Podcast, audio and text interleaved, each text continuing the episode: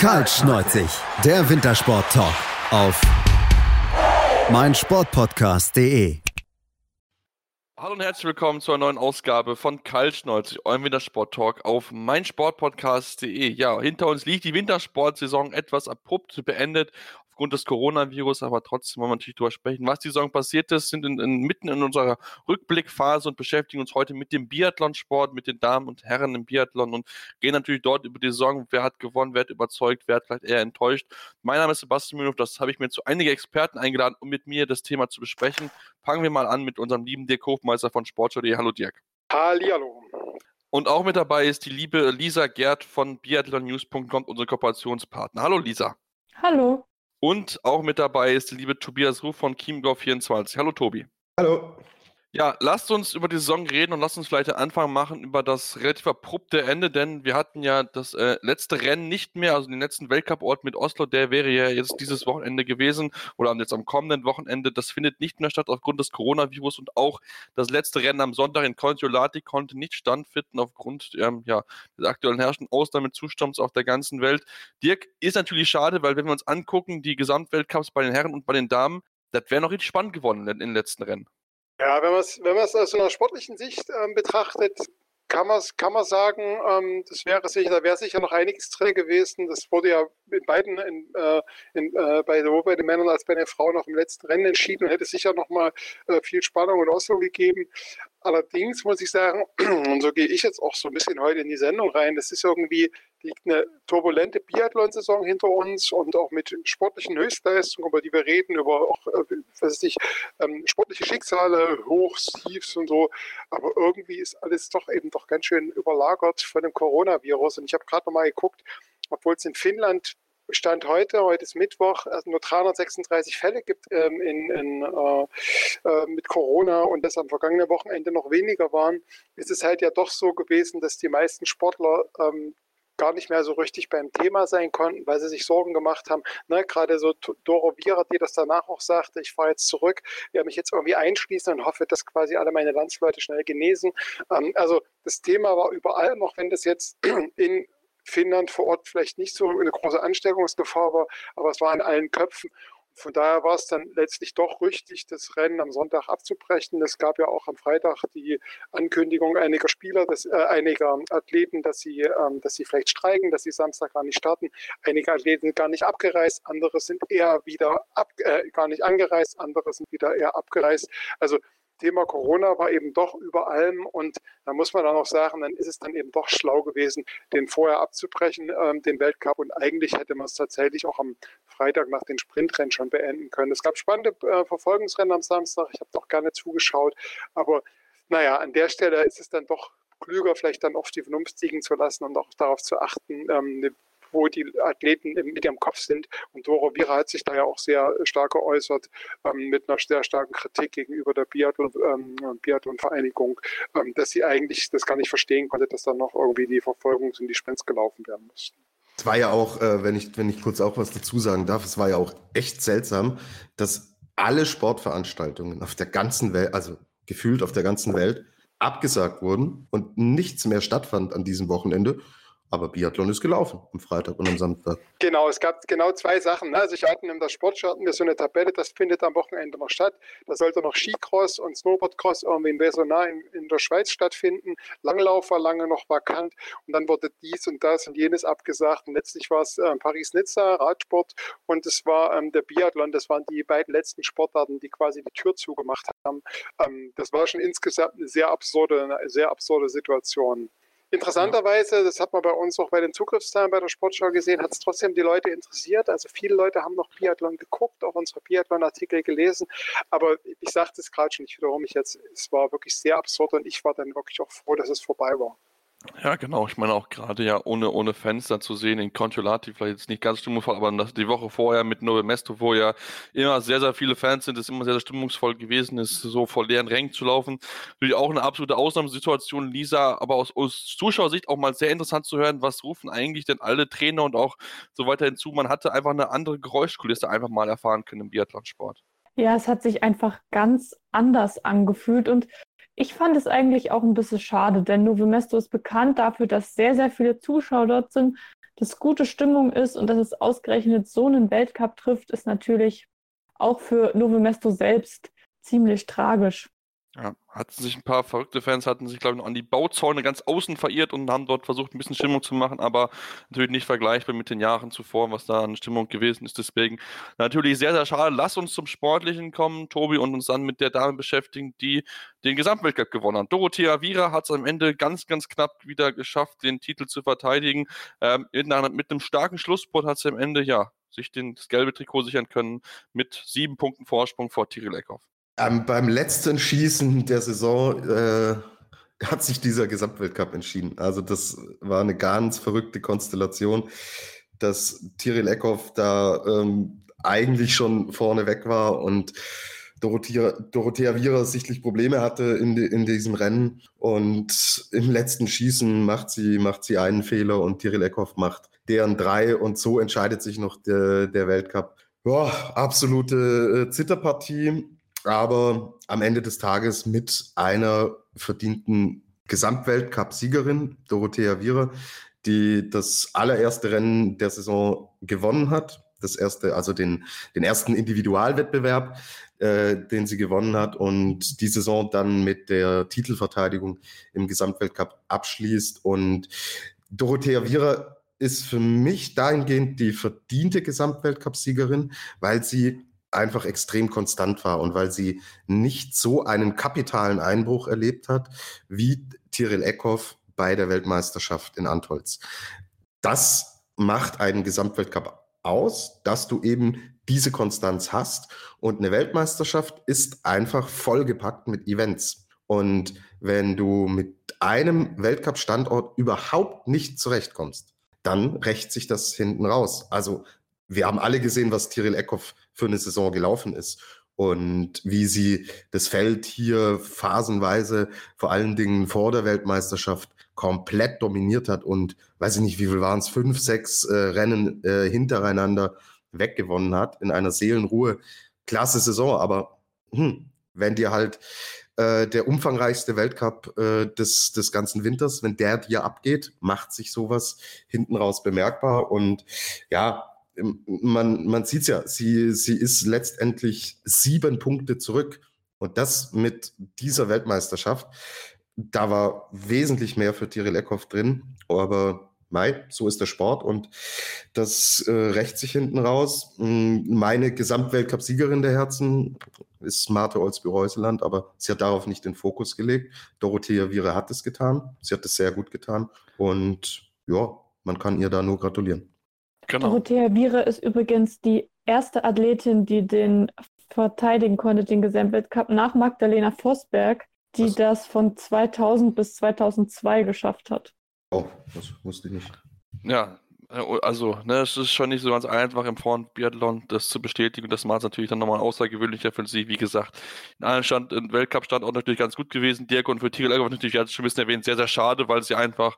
Sie war nah dran, sie hatte eigentlich die guten Möglichkeiten, aber sie hatte diese W M, wo es für sie gar nicht zusammenlief, und deswegen muss ich das halt auch ankreiden lassen. Auch die Schießquote habe ich mir ein bisschen angeschaut.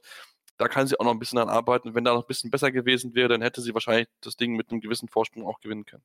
Ja, also es ist ein bisschen, ähm, für sie ist es halt ein bisschen ärgerlich, weil sie ihre beste Saison, ihre Karriere gelaufen hat. Sie hat ähm, vor der Saison, also ja, die letzten Jahre hat sie immer so ein bisschen rumgedoktert, wie sie, äh, wie sie sich auch verbessern kann.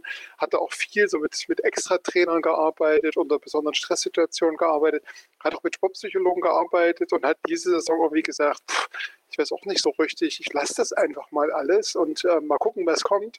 Und äh, interessanterweise jetzt, wo sie, wo sie so mit, versucht hat, mit einer gewissen Lockerheit reinzugehen, äh, läuft sie ihre beste Saison. Also sie hat sich so, sowohl im, im, im Stehend als auch im Liegendschießen nochmal verbessert, hat da weniger, äh, weniger Fehler gemacht, ist nochmal ein Prozent besser ähm, beim, beim, im Laufen gewesen.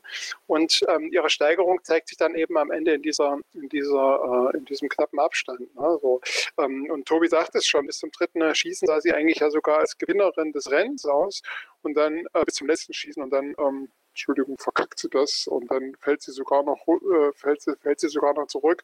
Und Doro Wierer, die in dem, in dem letzten Rennen in der Verfolgung eigentlich nicht so richtig gut zusammengefunden hat, ähm, ähm, kommt dann noch ran äh, und äh, überholt sie noch. Also, wenn man es so ein bisschen versucht zusammenzufassen, und Tiril Eckhoff, das wissen wir ja, ist auch eher eine frohe Natur, ist auch eher jemand, die positiv ins Leben guckt, ähm, kann man sagen, okay, wenn sie wieder genauso entspannt und genauso locker in die Saison reingehen kann und vielleicht das nächste Jahr vermeidet, dass sie so, eine, so einen einzelnen Weltcup-Ort hat, mit dem sie gar nicht klarkommt, da weiß man jetzt auch nicht, was, was war, ob sie in Antholz vielleicht tatsächlich dann ein bisschen zu viel Druck hatte. Wir wissen ja auch, dass die norwegischen Medien auch durchaus da immer ganz genau hingucken und dann das eben auch sehr, sehr stark äh, dicht bei den Sportlern sind. Weiß man nicht, woran das bei Tiril Eckhoff lag. Aber wenn man insgesamt aus der Saison rausgeht und zweite waren die beste Saison und auch in der Statistik die beste Saison abgeliefert hat, dann sollte man als Tiril Eckhoff ähm, doch, doch zufrieden sein. Das denke ich auch. Lisa, wenn wir uns insgesamt das norwegische Ergebnis angucken, das kann sich auf jeden Fall sehen lassen, denn sie haben ja immerhin drei starke Damen mitgehabt, mit Tiril Eckhoff, mit Marte Olsbu Røisland und mit Ingrid Landmann-Tannevold. Drei in den ersten sieben, also spricht dafür, dass in Norwegen gerade im Biathlonsport bei den Damen viel richtig gemacht wird. Ja, sie haben jedes Staffelrennen der Saison gewonnen und das ist schon ziemlich bemerkenswert. Es Es hapert immer so ein bisschen an der vierten Läuferin. Die haben sie auch öfters mal ausgetauscht. Da ist mal Caroline Knotten gelaufen, Marcel Nove-Solmdahl.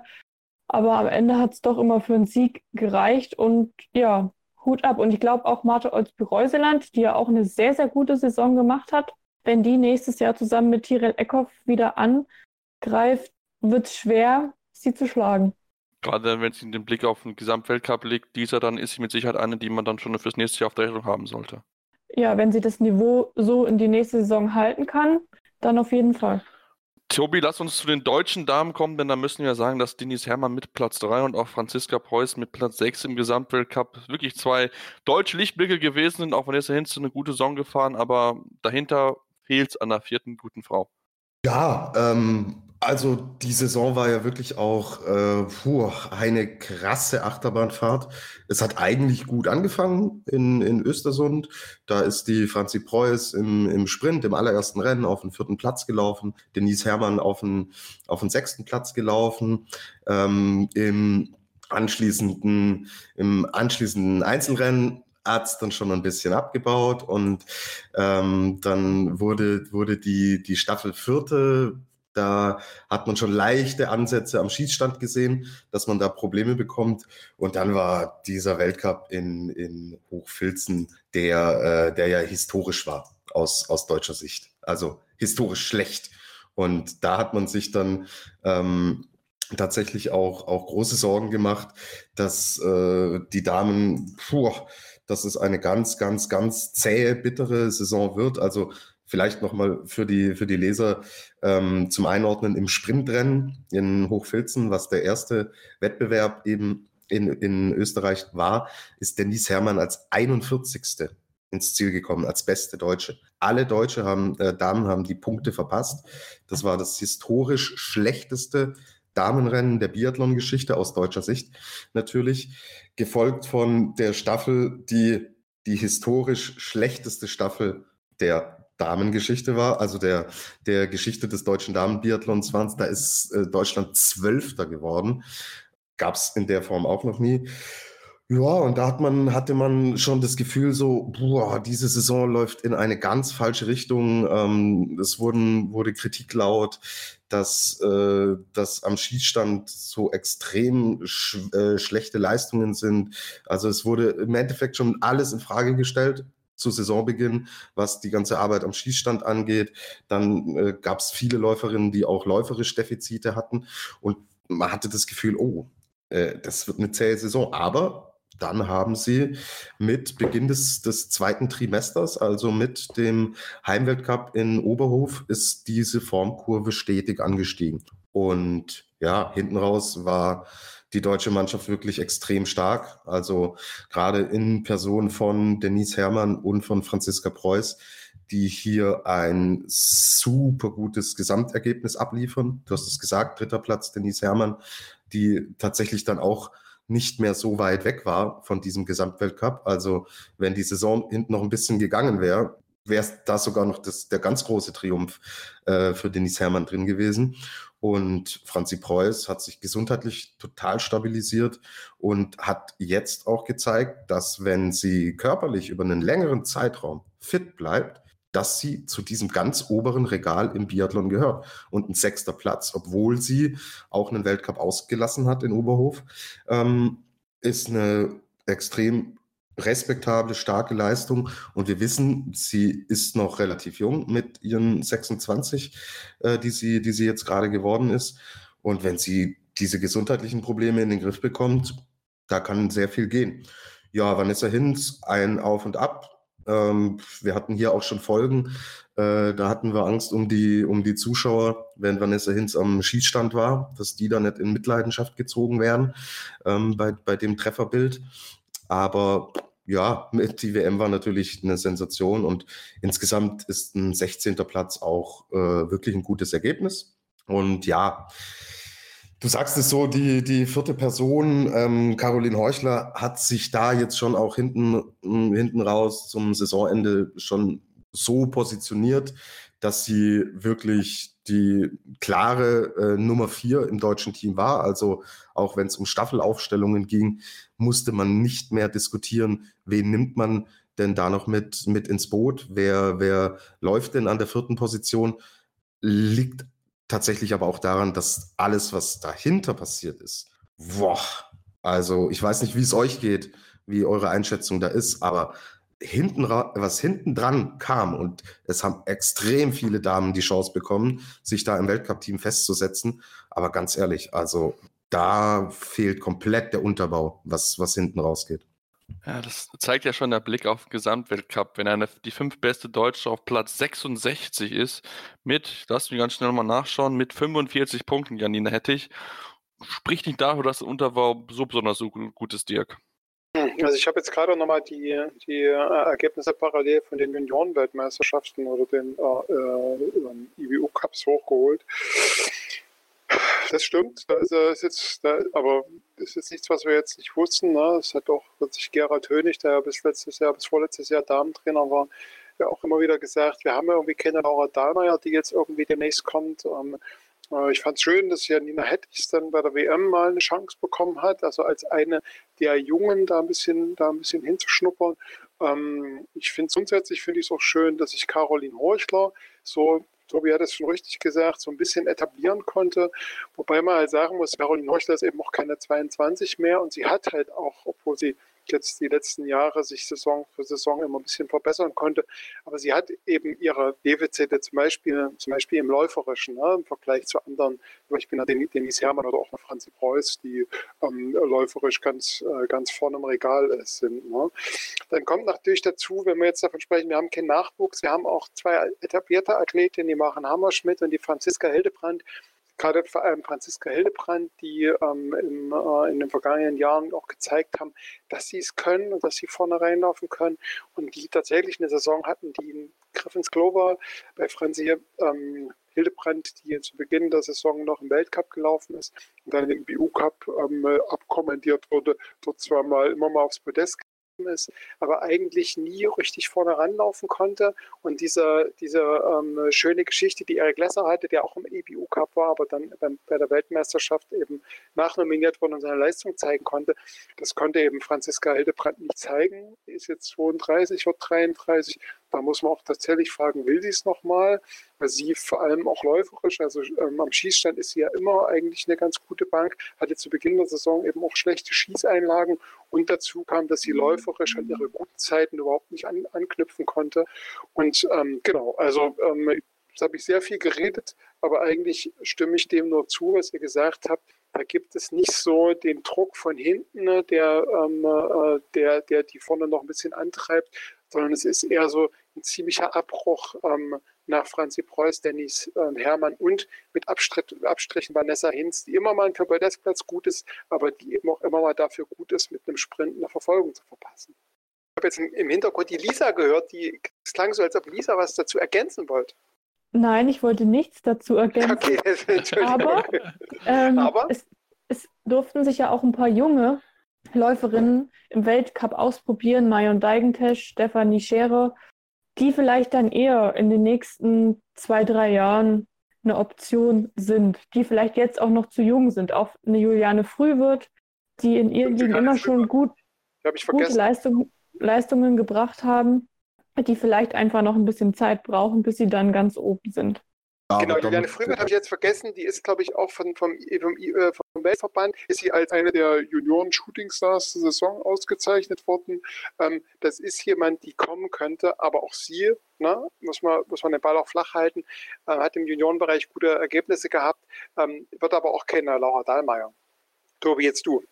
Achso, ähm, ja, äh, also prinzipiell klar, Lisa, äh, die, die sind alle noch jung, aber es, die Ansätze sind halt, also die sind so weit weg, auch was das Läuferische vor allen Dingen angeht, und wir wissen es, wer wirklich da vorne reinlaufen will, muss halt läuferisch auch äh, gut in Schuss sein, und boah, da fällt mir der Glaube so ein bisschen schwer daran, dass, dass das läuferisch so explodieren wird, dass wir da vielleicht in, in drei, vier Jahren ähm, die diese Athletinnen da auch ganz oben sehen, weil wenn wir wenn wir jetzt sehen, dass eine äh, Franzi Preuß, eine Vanessa Hinz, die hatten äh, in dem Alter waren die schon weiter, als es äh, jetzt bei den genannten ähm, der Fall ist. Anna Weidel haben wir jetzt auch noch gar nicht thematisiert, die war ja letztes Jahr äh, so ist sie so gut eigentlich äh, in den Weltcup reingekommen und hat auch dieses Jahr die Chance bekommen, aber für sie war es ja auch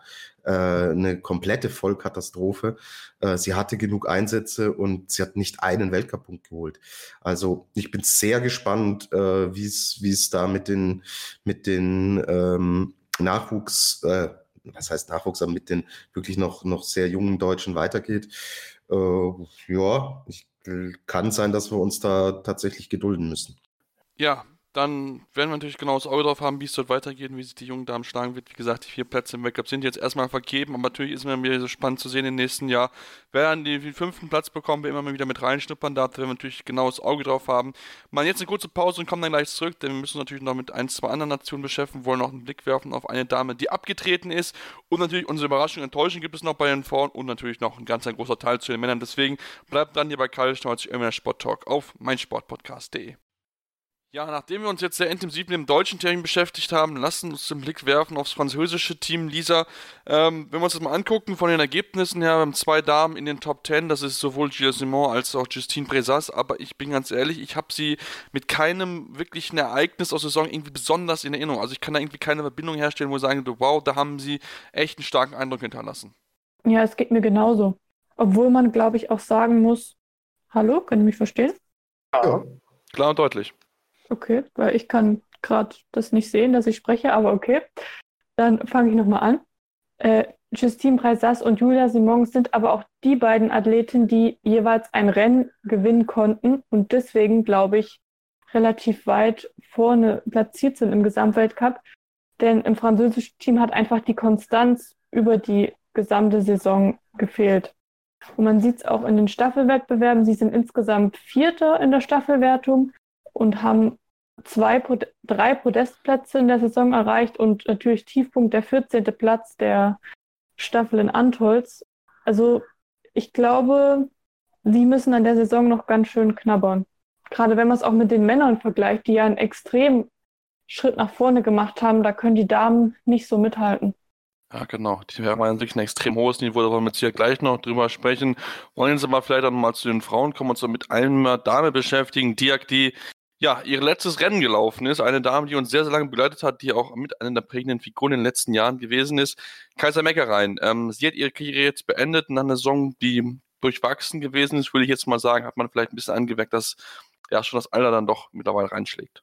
Ja, ich habe tatsächlich an dem letzten, äh, an dem, an dem letzten äh, Verfolgungsrennen, weil das ja vorher schon klar war, dass sie, ähm, dass sie äh, ihre Karriere beendet, habe ich so mit ihr mitgefiebert, dass sie es tatsächlich noch schafft, äh, aufs Podest zu laufen, und immer bleibt ein so ein doofer Schuss dann noch hängen. Am Ende ist ja noch Vierte geworden und hat dann auch unter Tränen äh, im, im Ziel gesagt, dass sie super glücklich ist, dass sie ihr letztes Rennen, äh, das letzte Rennen ihrer Karriere mit einem mit einem fehlerfreien Schießen äh, beendet hat, weil das ist tatsächlich ihre große, äh, ihre große Schwäche gewesen, dass sie ähm, immer läuferisch immer zu den Top drei gezählt hat und am Schießstand oftmals ihre, ähm, ihre äh, super Ergebnisse ähm, dann hat liegen lassen, und vor allem in den letzten beiden Jahren war das was, was, was sehr, sehr stark war.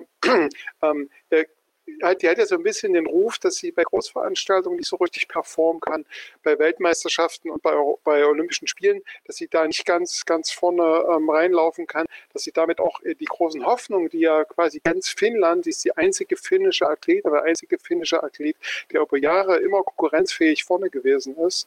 Ähm, aber, und das ist das, was man, was man ja immer zugutehalten muss, und das ging auch immer die Jahre so, wenn sie im Schießen zurückgefallen ist, sie hat immer wirklich wie so ein, wie so ein Duracell-Hase ist sie immer weiter gelaufen und immer wieder hat sie sich rangekämpft und ist dann wieder zurück, äh, zurückgeworfen worden.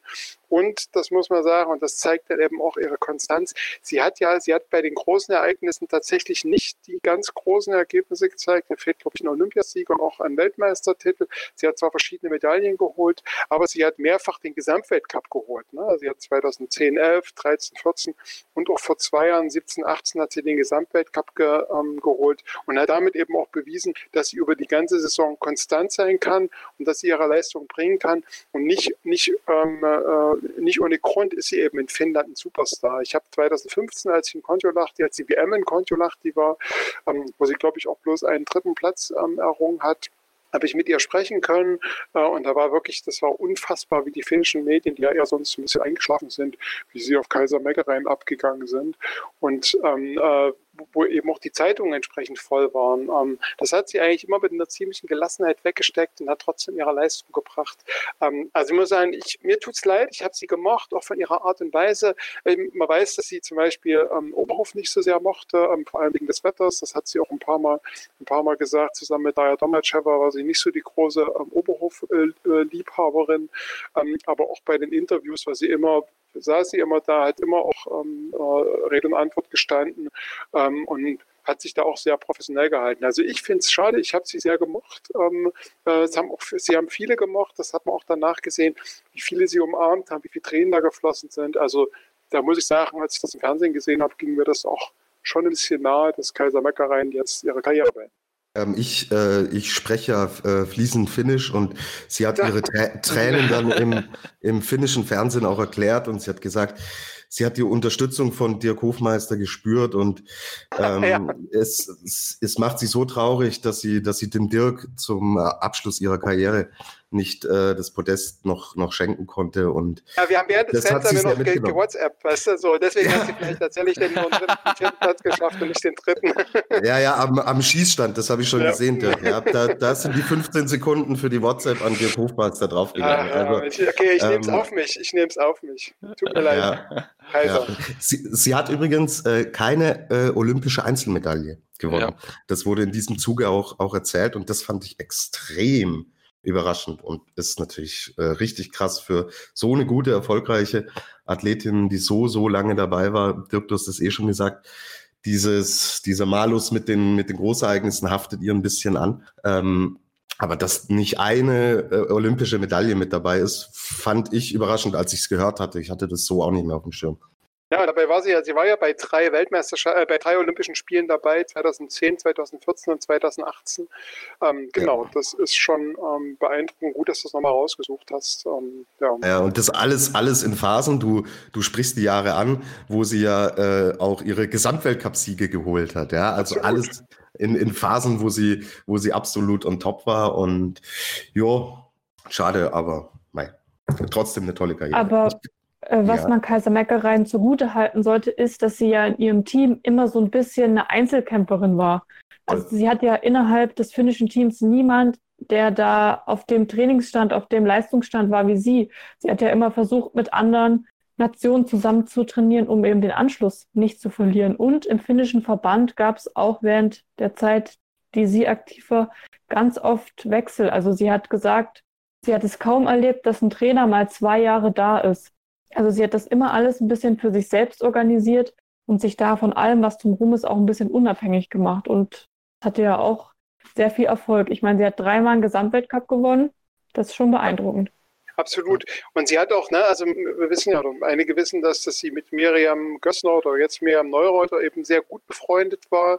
Ähm, dass sie haben sich da in Rittnauen sehr häufig bei den Trainingslagern gesehen, ähm, dass sie auch mit dem österreichischen Team ganz gut trainiert hat. Ähm, die Marie Laukan, die zweite ähm, finnische Läuferin, die jetzt Marieda heißt. Sie hat einen Österreicher, einen Österreicher geheiratet.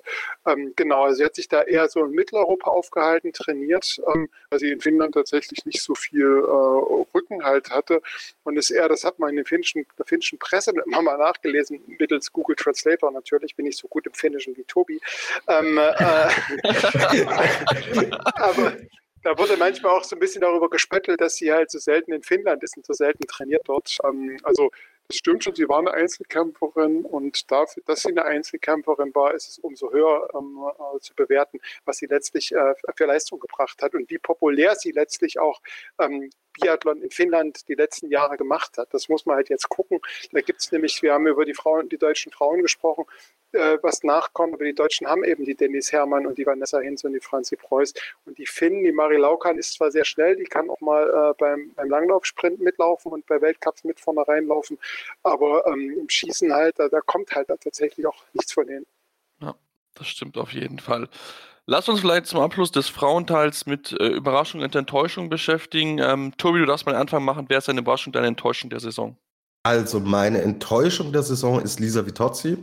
Sie ist zwar, okay, wir reden hier von einem hohen Niveau noch, sie ist zwar Zehnte geworden im Gesamtweltcup, aber wenn, wenn wir vergleichen, dass wir äh, letztes Jahr achthundertzweiundachtzig Punkte hatten bei Lisa Vitozzi. Sie hatte da auch äh, Rennen gewonnen, war regelmäßig auf dem Podest äh, zu Gast und hat äh, letzte Saison den Gesamtweltcup wirklich nur, nur ganz knapp verfehlt.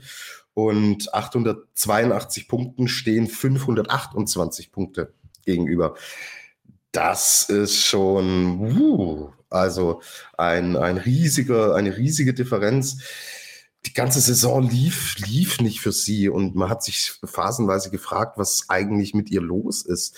Ähm, vor allen Dingen läuferisch. Also ich hatte die, sie nicht in Erinnerung, dass sie, dass sie läuferisch äh, solche, solche Defizite hat und da wirklich so hinterherhinkt. Ähm, das hatte ich schon echt anders erwartet und ja, äh, ich habe sie auch als Gesamtweltcup-Siegerin getippt in der Saisonvorschau, wenn ich mich recht erinnere. Also Lisa und Tobias lagen da beide daneben, ja, was, was dieses Thema angeht. Ich meine nicht dich, Lisa, ja, ich meine die, äh, die Dame Vitozzi, ja, die da weit daneben lagen. Aber ich glaube, wir hatten sie alle recht weit hochgetippt in der Saisonvorschau. Ja. Und dass da dann äh, nur ein zehnter Platz bei rumkommt, ähm, boah, das habe ich, hab ich so nicht, nicht gedacht.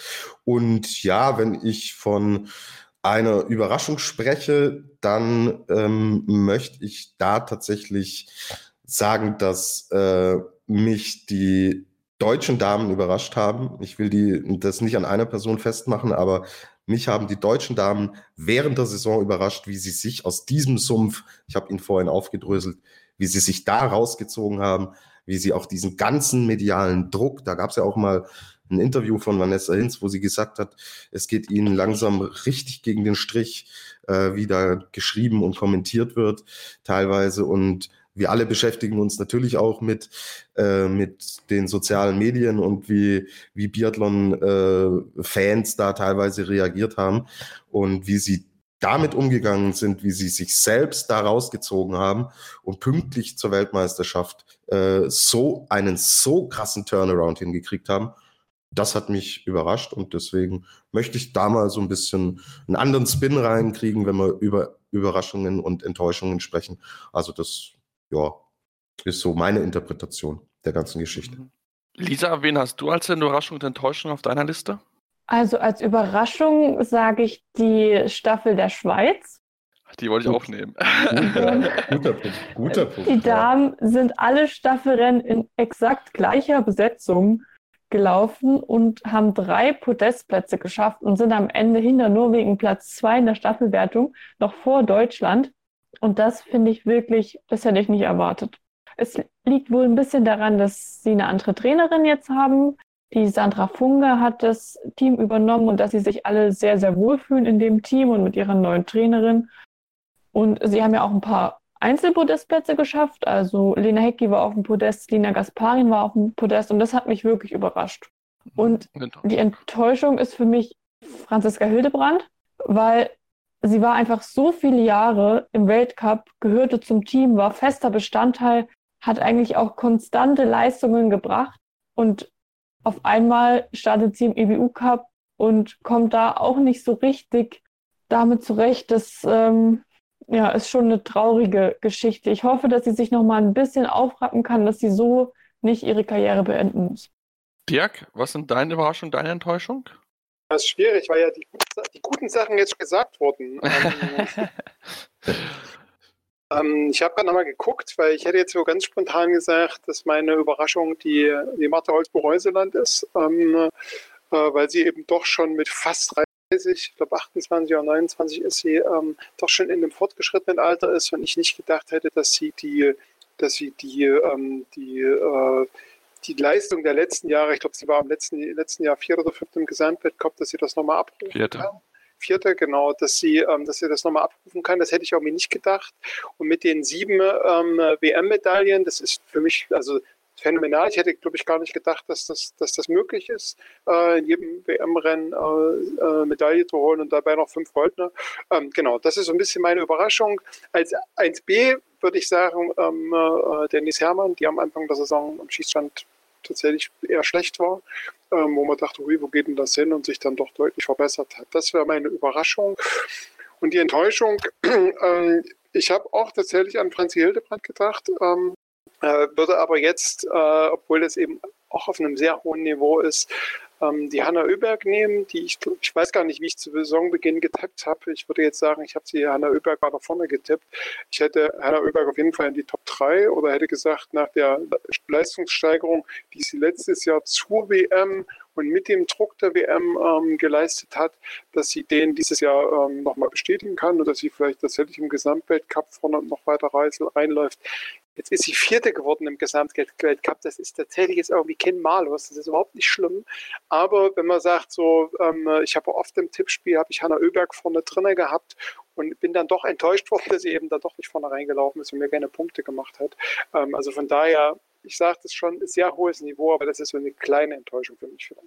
Lustiger Fakt zu Hanna Öberg, sie hat dieses Jahr genauso viele Gesamt- Weltcup-Punkte gesammelt wie auch im letzten Jahr, siebenhunderteinundvierzig, ich habe gerade nochmal nachgeschaut. Also, aber letztes Jahr war sie Fünfte oder Sechste im Gesamtweltcup. Genau, Fünfte war sie letztes Jahr, dieses Jahr Vierte mit dieser Punktzahl, also schon sehr kurios, dass erstmal beides gleich ist, aber ähm, sprich, dass sie konstant geblieben ist und erstmal ein paar gut gemacht hat, mal schauen, wie es dann im nächsten Jahr ist. Ähm, Ja, meine Enttäuschung, ähm, fange ich gleich damit an, ist ähm, Paulina Fijalkova. Ich hatte mir ein bisschen mehr erwartet nach dem starken letztes Jahr, was sie ja hatte, ist in diesem Jahr nicht so ganz reingekommen. Klar, sie ist immer noch ähm, eine gute zwölf, eine dreizehnte im Gesamtweltcup geworden, aber wenn wir mal gucken, vierhundertachtundneunzig Punkte in diesem Jahr. Letztes Jahr waren es fast zweihundert Punkte mehr, also da ist schon so ein kleiner Abfall gewesen. Da hätte ich mir einfach ein bisschen, bisschen mehr von ihr erwartet. Und was ich sage als meine Überraschung, da ja Lisa meine Schweizer Damen mir schon weggenommen hat, würde ich Julia Simon nehmen, denn letzte Saison war sie noch nicht so auf einem Radar. Sie hat sich jetzt ein bisschen nach vorne gekämpft. Kann man vielleicht so reden, ob sie nicht sogar Nummer eins im französischen Team ist. Und ähm, das ist auch vielleicht so einer der wenigen Lichtblicke, die ich aus dem französischen Team würde. Hat immerhin ihre Punktzahl über hundert Punkte steigern können. Also ähm, das ist vielleicht noch ein Name, den man vielleicht in, in näherer Zukunft mal auf der Rechnung haben sollte für eine Top drei im Gesamtweltcup. Da bin ich mal sehr gespannt drauf. Dann war es jetzt soweit zu den Frauenteilen. Wir machen jetzt eine kurze Pause und kommen dann gleich zurück und beschäftigen uns mit den Herren. Aber deswegen bleibt dran hier bei, ne, hier bei Karl Schneuzig, eurem Wiener Sporttalk auf meinsportpodcast punkt de. Ja, und jetzt beschäftigen wir uns mit den Herren bei den Biathlon und auch da war es sehr knapp. Dort waren es am Ende zwei Pünktchen, die darüber entschieden haben, wer am Ende den Gesamtweltcup gewinnt. Und Lisa, es war Johannes Thingnes Bø, der trotz einer Pause von einem Monat diesen Gesamtweltcup gewinnen könnte. Ähm, unglaublich und natürlich super schade für Martin Fourcade, der in seinem letzten Rennen sich nicht krönen konnte mit einem achten Gesamtweltcup-Titel. Ja, ob es unbedingt schade ist für Martin Fourcade, weiß ich nicht, denn er hat so viel gewonnen. Ich glaube, da kommt es auf eine Kugel mehr oder weniger jetzt nicht an und er hat seine Karriere ja mit dem Sieg im letzten Rennen gekrönt. Das haben andere Große nicht geschafft, wie zum Beispiel Ole Einar Bjørndalen. Ja, Johannes Thingnes Bø, was soll man zu ihm noch sagen? Wie eh und je sehr, sehr gut und dass er trotz der Pause das geschafft hat, dann nach der Pause wiederzukommen, wieder so konstant, wieder Rennen für Rennen gewonnen, dann muss man einfach auch sagen, er ist der verdiente Gewinner dieser Biathlon-Saison. Ja, das kann man, glaube ich, einfach, Fug und Recht einfach so stehen lassen. Wobei das, Ja. Wobei das ja schon irgendwie ganz schön absurd war. Also wenn man sich das mal vorstellt, als neutraler Zuschauer, der sich irgendwie für Biathlon nicht so interessiert, weil er jetzt wegen Corona zu Hause jetzt mal Biathlon anmacht, da geht jemand mit dem gelben Trikot ins Rennen, gewinnt das Rennen und wird am Ende nur im Gesamtweltcup Zweiter. Hä? Da denkt man sich doch, was ist denn das für ein... Hä? Also, ne? Alle, die ja zuhören, wissen, dass es diese Streichresultate gab und dass deswegen ähm, ähm, Fourcade noch äh, Rennen gestrichen wurden, die Bö, weil er gefehlt hat, nicht gestrichen wurden. Aber das war insgesamt so für den Zuschauer, war das schon ein bisschen absurd.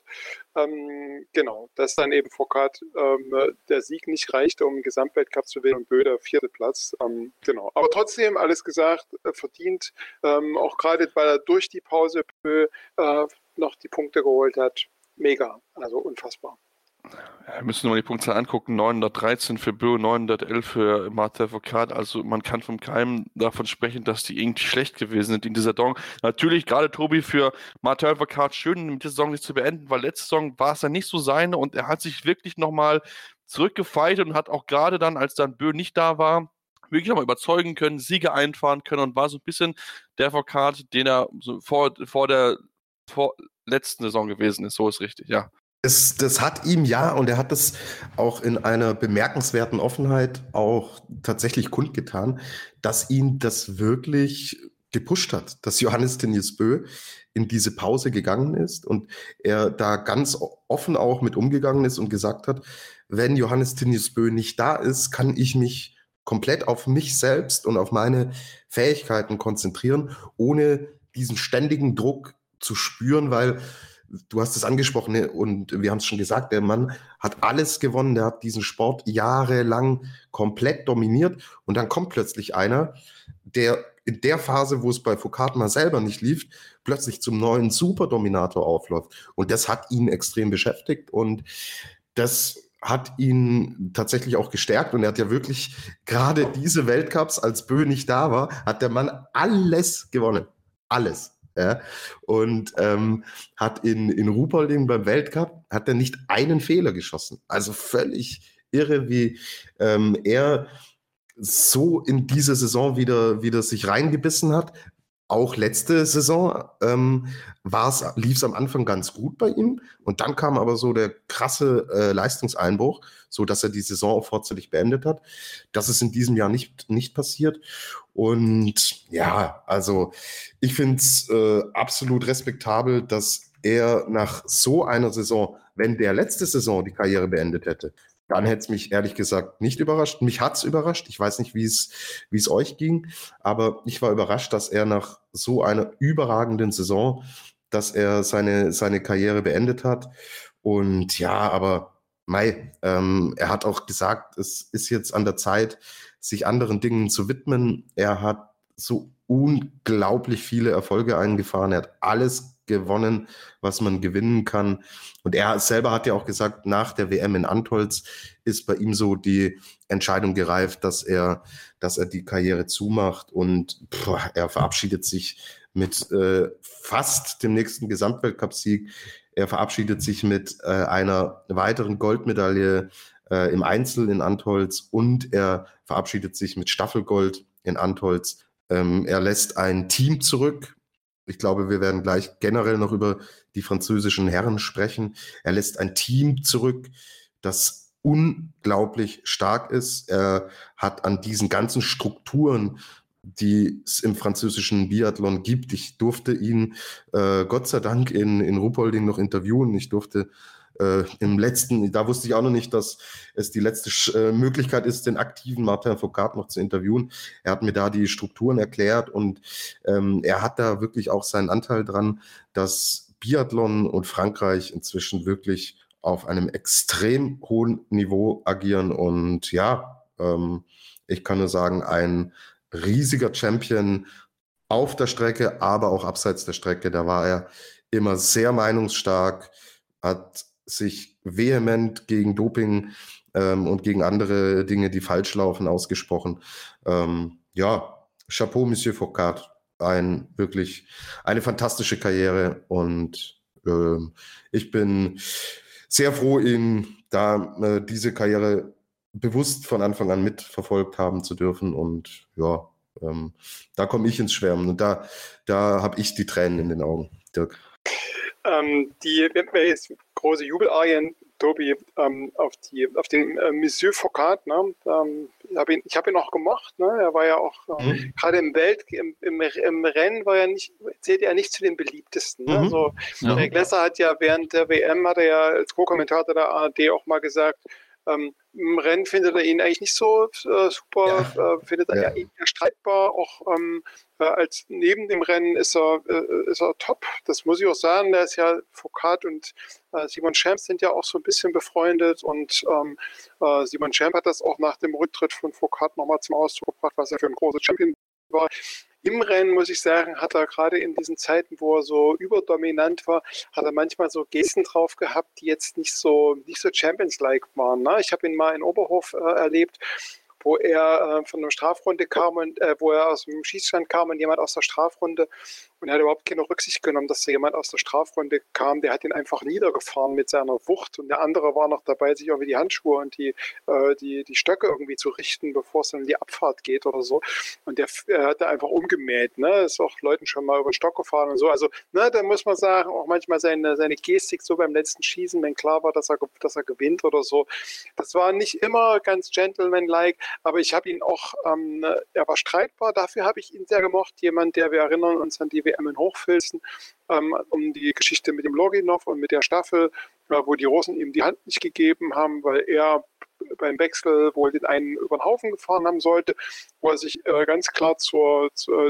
äh, zum Doping ähm, äh, geäußert hat, wo er immer streitbar war. Ähm, das muss man gucken, ob das jetzt jemand gibt, der dann seine, in seine Fußstapfen kommt. Wir wissen ja, dass die Deutschen, gerade an Paul von Eric Lesser, da auch durchaus meinungsstark sind, aber die haben natürlich nicht so einen Einfluss wie Fourcade gehabt. Ne? Und das ist schon was, wofür man ihn auch, äh, wofür ich ihn auch gemocht habe.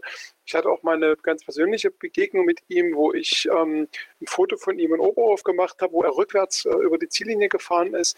Das Foto hat er mir quasi geklaut, ohne Quellenangabe, und habe ich ihn dann bei Twitter darauf angesprochen, dass es ja nicht sehr Champions-like ist, aber Fotos ohne, ohne korrekte Quellenangabe zu machen. Und dann hat er sich bei Twitter und dann am nächsten Tag hat er das Rennen gewonnen, Ähm, auch nochmal äh, danach bei mir entschuldigt, dass er das genommen hat. Das wäre sein Fehler. Und das, finde ich, zeichnet eben auch einen großen Champion aus, dann zu so Fehlern zu stehen und ähm, dann auch das offensiv anzugehen. Ne? Also das, das ist dann so eine zwischenmenschliche Geschichte, die ich dann eben auch sehr spannend finde.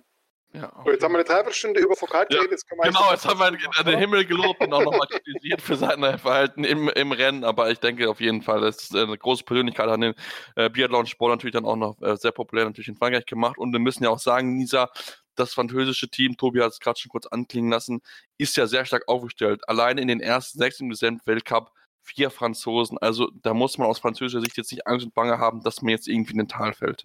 Ja, also ich würde fast behaupten, dass Martin Fourcade auch mit letzter Saison so, im, wenn man die so im Hinterkopf hat, gar nicht mehr so die Vormachtstellung in seinem Team hatte. Also die anderen sind ihn wirklich auf die Pelle gerückt. Jetzt mal, wenn man mal Simon Destieux ein bisschen ausklammert, den ich in dieser Saison nicht ganz so stark fand, mit Emilien Jacquelin und Quentin Fillon-Maillet. Ähm, die haben ja wirklich, also gefühlt war ja in jedem Rennen ein Franzose auf dem Podest, teilweise mehr, und ja, ich glaube, die Franzosen sind sehr gut aufgestellt für die Zukunft. Ja, das, das glaube ich auch, also da sind sie wirklich sehr, sehr stark, und Quentin Fillon-Maillet hat es ja zwei Jahre in Folge auf dieses Podest im Gesamtweltcup geschafft, ähm, jeweils dritter Platz dort, also von da muss man aus französischer Sicht keine Angst und Bange haben, auch da sehr interessant, beides mal achthundertdreiundvierzig Punkte, also auch wie äh, Hanna Öberg bei den Damen, genau dieselbe Punktanzahl in diesem Jahr gab wie im letzten Jahr, also von daher, Ähm, Franzosen sind sehr gut ausgestellt, das sind aber auch, das müssen wir auch erwähnen, Tobi, die Norweger, denn auch die haben viele gute Athleten, sechs sind es in den ersten zwölf, ne fünf, so ist richtig, ähm, im Weltcup, also auch da ist viel Qualität hinter Johannes Thingnes Bø vorhanden. Ja, also klar, Norwegen ist äh, von Haus aus eine unglaubliche Biathlon-Nation. Ähm, man, also Herbert Fritzenwenger hat auch mal von, äh, von so wirklichen ganz kleinen Nachwuchsserien äh, berichtet, wie viele äh, Kinder in Norwegen auch diesen, diesen Biathlon-Sport betreiben. Und sowas spiegelt sich dann natürlich an der Spitze auch wieder, dass du eine ähm, wirklich breite, gut, äh, gut aufgestellte Mannschaft hast, die natürlich den Ausnahmeathleten Johannes Thingnes Bø vorne wegschickt, aber auch Tiril Bø als Vierter im Gesamtweltcup ist eine sehr starke Saison gelaufen. Ähm, wir haben Johannes Dahle, wir haben einen Vettles, Jostad Christiansen und einen Erlend Bjørntegard, die nicht die Rennen gewinnen. Ja, also da fehlt dieser letzte Step, fehlt noch.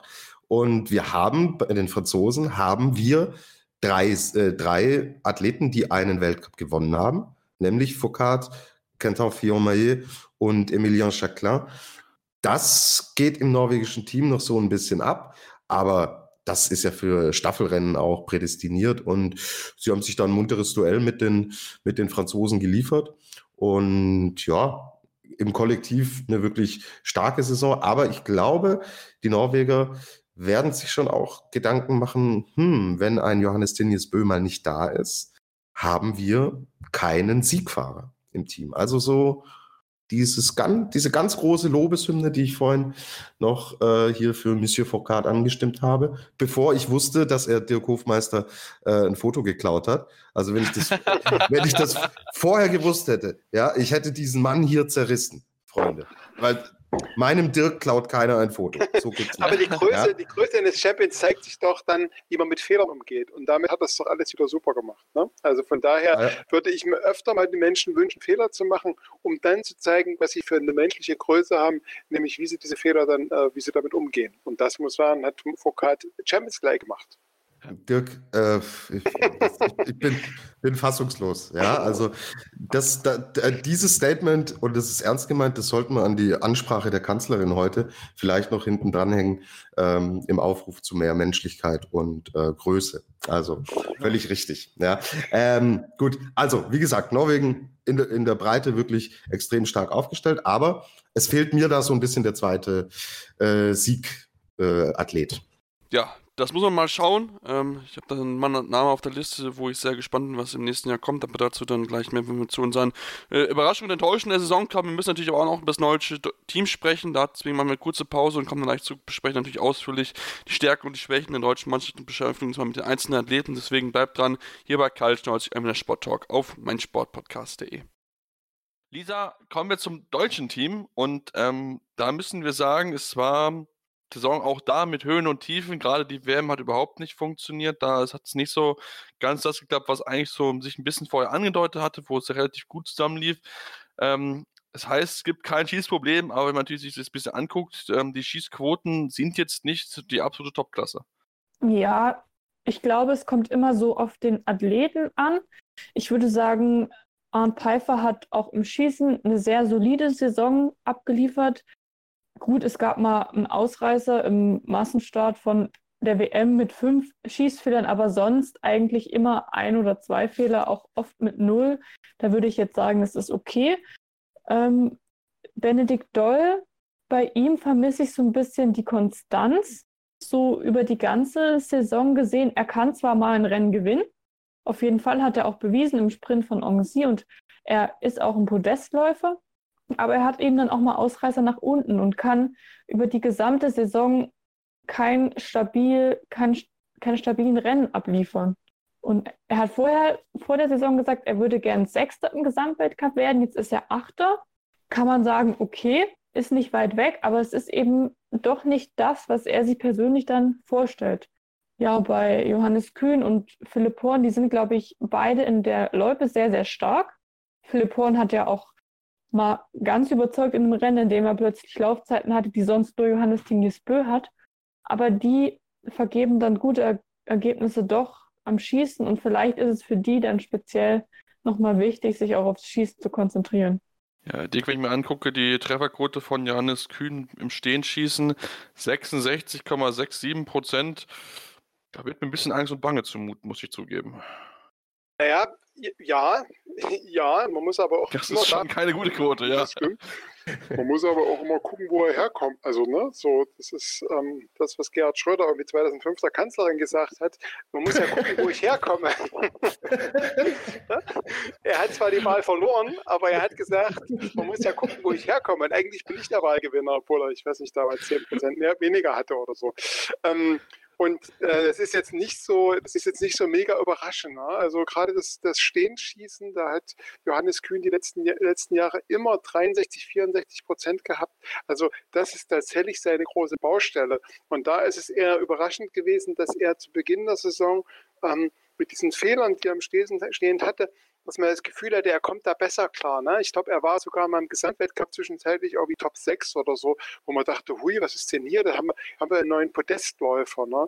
Leider ist es dann hinten raus und wir haben ihn ja auch bei der W M in Antholz, haben wir ihn ja mit zu den Enttäuschungen der W M gezählt. Ähm, äh, leider ist ihm da hinten ein bisschen die Luft rausgegangen und ihm sind diese Zittereinlagen gerade im Stehenschießen ähm, denn ähm, äh, liegend mit vierundneunzig Prozent, eine deutliche Steigerung im Vergleich zur letzten Saison. Da hat er sich verbessern können, aber stehend, das Zittern, Ähm, da wird halt dieses ähm, benannte Schiefproblem im deutschen Team und gerade bei den deutschen Männern, was eben bei der W M gerade sehr virulent war, ähm, bis auf die Staffeleinsätze, ähm, da, äh, wird das eben deutlich. Und da muss man gucken, wo jeder so seine eigenen Baustellen hat. Der Lisa sagt es total, ähm, Arndt Peiffer ist so ein bisschen der, ist der Motor, ist der, der immer solide abliefert, der eigentlich immer für in die Top fünfzehn läuft. Da gibt es mal nach unten einen Ausreißer, aber der eben dann wieder in die Top drei läuft. Ähm, ähm, Benedikt Doll, der, äh, ja, der auch gerade mit, mit, mit seiner Erwartung an Antholz das überhaupt nicht, überhaupt nicht erfüllen konnte, der eigentlich eben mit derjenige von seinem Talent, derjenige ist, der äh, viel weiter vorne sein müsste, auch im Weltcup.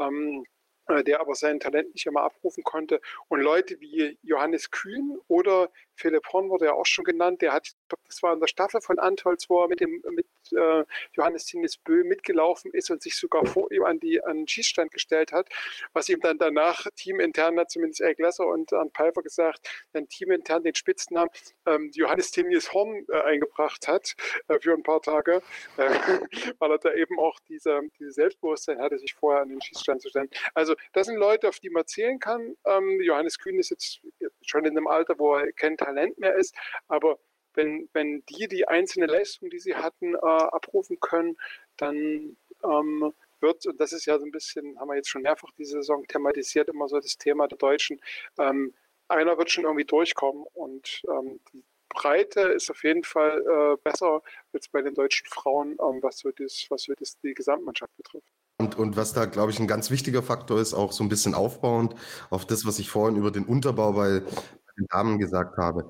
Ähm, ob jetzt ein Benny Doll oder Philipp Horn oder der Gerhard Schröder des, des äh, deutschen Biathleten Johannes Kühn. ähm, wenn, äh, wenn, wenn wir tatsächlich sehen, dass, du, dass sie im Läuferischen zur Weltspitze gehören, dann ist bei einem von diesen dreien und vielleicht sogar bei mehreren irgendwann möglich, dass ein Eckhoff-Effekt eintritt, weil Tiril Eckhoff vor dieser Saison, läuferisch war sie immer top. Probleme hatte sie am Schießstand. Sie hat diese Probleme in den Griff bekommen und ist plötzlich und, und kann dann entsprechend auch ganz oben im Regal angreifen. Wenn du allerdings läuferisch so viel Defizite hast, da kannst du so gut schießen, wie du willst. Du wirst keine Rennen gewinnen. Und deswegen, Dirk hat es natürlich wunderbar vorbereitet. Und ja, also so enttäuschend das, das dann äh, stellenweise gerade äh, hinten raus auch lief mit, mit Beginn der W M. Ähm, wenn man da jetzt gezielt arbeitet und bei einem der Knoten aufgeht, dann sind das sogar äh, potenzielle Siegkandidaten, die wir da haben, wegen dieser läuferischen Stärke. Ja, das ist zumindest eine gute Basis, aber wie gesagt, wenn man sich die, einfach die Zahlen anschaut, Johannes Kühn fünfundachtzig beste Schießleistung mit neunundsiebzig Komma einundvierzig Prozent, Benedikt Doll achtundachtzig beste Schießleistung, neunundsiebzig Komma fünfzehn Prozent. Wenn das vergleicht mit den absoluten Top-Leuten, ein Bö hat zehn Prozent bessere Schussquote. Ich denke, das sieht man relativ schnell und klar, wo das entsprechend das Problem liegt. Lisa, lass uns zu zwei ähm, sehr erfahrenen Kräften im deutschen Team kommen, mit Eric Lesser und Simon Schempp. Ähm, beide diese Saison mit keiner einfachen Saison gewesen. Eric Lesser sogar teilweise aus dem Weltcup raus. Ähm, ja, was machen wir mit ihren Saison? Wackeln ihre Weltcup-Plätze jetzt aufgrund den jungen Namen, die wir schon erwähnt haben? Philipp Horn, Johannes Kühn, Roman Rees? Also ich glaube schon, dass die Weltcup-Plätze wackeln, denn wie gesagt, Marc Kirchner hat ja schon ausgetauscht und Simon Schempp und Eric Lesser sind jetzt im deutschen Biathlon schon große Namen, die eigentlich für sehr gute Ergebnisse stehen, die für Medaillen stehen und die dann in den I B U Cup zu setzen, gehört erstmal, glaube ich, auch Mut dazu. Ja, ich glaube, für beide ist es, ist die Saison verlau- wieder, für beide ist, wie die Saison verlaufen ist, glaube ich, nicht würdig. Ich glaube, das ist auch nicht das, was sie wollen. Sie wollen schon auf jeden Fall noch Weltcup laufen und dort auch Top Ten laufen. Aber ich glaube, bei Simon Schempp muss man wirklich schauen, ob es nicht auch ein gesundheitliches Problem ist. Denn im Sommer lief es super gut und im Winter ist er dann wieder gar nicht reingekommen. Vielleicht schleppt er noch irgendwas mit sich rum, ist, vielleicht ist sein Körper überlastet. Und Eric Lesser, ja, Eric Lesser ist für mich quasi auch eine Überraschung, denn eigentlich hatte man schon gedacht, ja, die Saison kann er abhaken. Und dann fährt er nach Antholz, läuft zwei Rennen und gewinnt zwei Medaillen mit eigentlich guten Leistungen, Leistungen, die man von ihm gewöhnt ist. Gut läuferisch sicherlich Defizite, wenn man nicht so im Flow ist, aber ja, ich glaube, beide müssen sich überlegen, wie es weitergeht und vielleicht auch nochmal im Training was umstellen.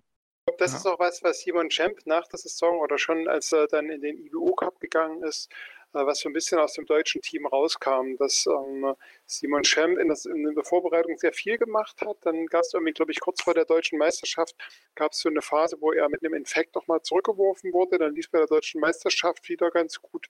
Aber ich glaube, so was wie die Belastungssteuerung in der Vorbereitung war, es wurde jetzt so im Nachhinein analysiert, dass das nicht so ganz optimal war und dass man dann vielleicht wieder ähm, mit einer, einer Infektfreiheit vorausgesetzt, vielleicht eine andere Belastungssteuerung im, letzten, im nächsten Jahr macht. Oder jetzt im Sommer in der Vorbereitung, wo ja durch Corona jetzt überhaupt nicht klar ist, wie das alles läuft und ob die überhaupt in Trainingscamps dann laufen können. Bei Eric Lesser war es irgendwie so ähnlich. Der hat ja letztes Jahr im Frühjahr hat einen ähm, äh, Fahrradunfall gehabt, wo er sich das Schlüsselbein gebrochen hat, was er immer so ein bisschen weggelächelt hat. Aber ich glaube, der hat in seinem Podcast, diesem Biathlon-Doppelzimmer, auch mal irgendwann so angekündigt, sowas wie, naja, das lief eben doch nicht ganz optimal. Das hat mir eben doch noch ganz schön in die Knochen gesteckt, dass ich da irgendwie sechs Wochen gar nicht so richtig trainieren konnte. Und ähm, genau, das Da wird sicher dieses Jahr äh, oder im Sommer die Vorbereitung wird dann sicher nochmal äh, eine entscheidende Rolle spielen, ob es dann im nächsten Jahr ähm, wieder nach vorne reingeht oder ob nicht für beide dann tatsächlich auch das Karriereende ähm, äh, nahe rückt. Wobei ähm, Eric Lesser, glaube ich, so ein bisschen als Gewinner oder so ein bisschen als ein Posi- mit so einem positiven Flow aus der Saison rausgeht, ähm, dass er aus dem I B U Cup zur W M und dann quasi letztlich der erfolgreichste deutsche äh, W M-Teilnehmer, männliche W M-Teilnehmer war mit zwei Medaillen. Also ich glaube, das hat ihn schon mal ganz schön gepusht. Ja, das stimmt natürlich. Deswegen schauen wir mal, wie es für die beiden Jungs weitergeht, inwieweit ähm, ja, da vielleicht Umstellungen kommen und ähm, inwieweit sie dann in der kommenden Saison versuchen, nochmal die Jungen noch ein bisschen zu ärgern und dann Flieger ihren Platz sich im Weltcup-Team zu sichern. Tobi, wir sind jetzt auch hier relativ am Ende und jetzt will ich auch mit dir wieder anfangen. Das Thema Überraschung, Enttäuschung in dieser Saison. Ähm, wer sind deine Namen? Also, meine Enttäuschung, über den haben wir gerade lange gesprochen. Also, was, was äh, Eric Lesser in den Einzelrennen gezeigt hat, boah, da war ich schon echt stark überrascht. Ähm, welche Ergebnisse da zustande gekommen sind. Also klar, die ganzen Umstände, wir haben sie angesprochen, ähm, waren natürlich für ihn nicht leicht, aber die Ergebnisse, boah, also die waren, die waren teilweise wirklich, ähm, wirklich verheerend mit einem zweiundsiebzigsten Platz, mit einem zweiundachtzigsten Platz, der da in einem Sprint von Annecy äh, steht. Der zweiundsiebzigste war, ähm, war beim Einzel in, in Östersund, wo er dann auch viele Fehler geschossen hat. Also das ist tatsächlich schon eine Enttäuschung, weil wir auf der anderen Seite, da gebe ich dir natürlich auch recht, Dirk, dass er so als Gewinner dieser Weltmeisterschaft dann auch rausgeht, aber in den Staffelrennen, ob in der Single Mix, die er ja mit Franzi Preuß immer gelaufen ist, oder in den Staffeln, in de- denen er auch zum Einsatz kam, war Eric Lesser am Schießstand stabil. Er war läuferisch gut dabei, aber dass man das in die Einzelrennen so überhaupt nicht transportiert, verstehe ich nicht so ganz. Also Ähm, ja, deswegen, ich bin da doch enttäuscht, was den Einzel-Eric Lesser angeht. Der Staffel-Eric Lesser ist äh, völlig in Ordnung. Der kann so auch gerne zurückkommen, aber in allem anderen äh, wünschen wir uns, glaube ich, alle, dass ähm, er da ähm, jetzt eine verletzungsfreie Vorbereitung findet und dann wieder zumindest in die Richtung kommt, in der er schon mal war. sechsundfünfzig Punkte im Gesamtweltcup, neunundfünfzigster Platz. Ich glaube, da müssen wir nicht groß sprechen. So, und meine ganz dicke Überraschung des Jahres heißt Emilien Jacquelin aus Frankreich, der vor dieser Saison ähm, noch nicht so groß in Erscheinung getreten ist. Ja, also ähm, er war zwar Teil der französischen Staffel, da mit denen ist er auch aufs Podest gelaufen, aber Emilien Jacquelin war nicht auf dem Podest, ja, ähm, vor dieser Saison und hat sich hat eine unglaubliche Entwicklung genommen, die dann natürlich ähm, gipfelt mit dem mit dem Weltmeistertitel in der Verfolgung in Antholz, wo er auch einen Martin Fourcade noch abgekocht hat. Und ja, der Mann ist vierundzwanzig Jahre alt. Er ist ein unglaubliches Lauftalent. Er hat am Schießstand oft gezeigt, dass er null schießen kann, dass er mal mit einem Fehler auch rausgeht. Klar, auch bei ihm ist mal ein Rennen dabei, ja, wo es dann ähm, neuen, neuen Fehler gegeben hat, ja, wie beim Massenstart in Oberhof, aber das passiert jedem Biathleten mal. Aber diese Saisonbilanz ist extrem beeindruckend, die er hingelegt hat. Für einen, der wirklich vorher nie auf dem Podest war, steht da an fünfter Platz im Gesamtweltcup mit siebenhundertsechsundzwanzig Punkten. Mehrere Podestplätze, W M-Titel in Antholz. Also Chapeau, Monsieur Jacquelin. Ja, hat seine Punktzahl aus dem Vergleich zum letzten Jahr mal eben mehr als verdoppelt, dreihundertzweiundfünfzig letztes Jahr. Ähm, also schon wirklich richtig, richtig starke Saison. Lisa, wer, sind deine, wer ist deine Überraschung, deine Enttäuschung? Also meine Überraschung ist Johannes Dahle, denn der ist zweiundzwanzig, läuft seine erste komplette Weltcup-Saison und wird Neunter im Gesamtweltcup, hat sehr, sehr viele Platzierungen unter den Top zehn. Aufs Treppchen hat es jetzt noch nicht gereicht, aber ich glaube, das ist nur eine Frage der Zeit, bis er das auch erreicht. Und meine Enttäuschung ist Sebastian Samuelsson, denn bei dem hatte ich so das Gefühl, von dem hat man überhaupt nichts mitbekommen in dieser Saison. Er ist auch nur achtundzwanzigster im Gesamtweltcup, hat einen Top-zehn-Platz, einmal war er zehnter und sonst ziemlich weit weg. Auch teilweise in den dreißigern, in den vierzigern. Und ich habe eigentlich am Anfang der Saison gedacht, dass er stärker ist und dass er auch ein konstanter Läufer ist, der oft aufs Podium laufen kann. Damit muss ich mir jetzt was Neues einfallen lassen, denn das waren genau die beiden Namen, die ich mir auch auf der Liste aufgeschrieben habe. Vielen lieben Dank, Lisa. äh, alles gut. Dirk, was sind deine beiden Namen? Lass dir Zeit, ich muss das nochmal suchen. Ich mache es jetzt ganz kurz in zwei Sätzen, aber ich muss auch, ich muss auch ähm, um, umswitchen.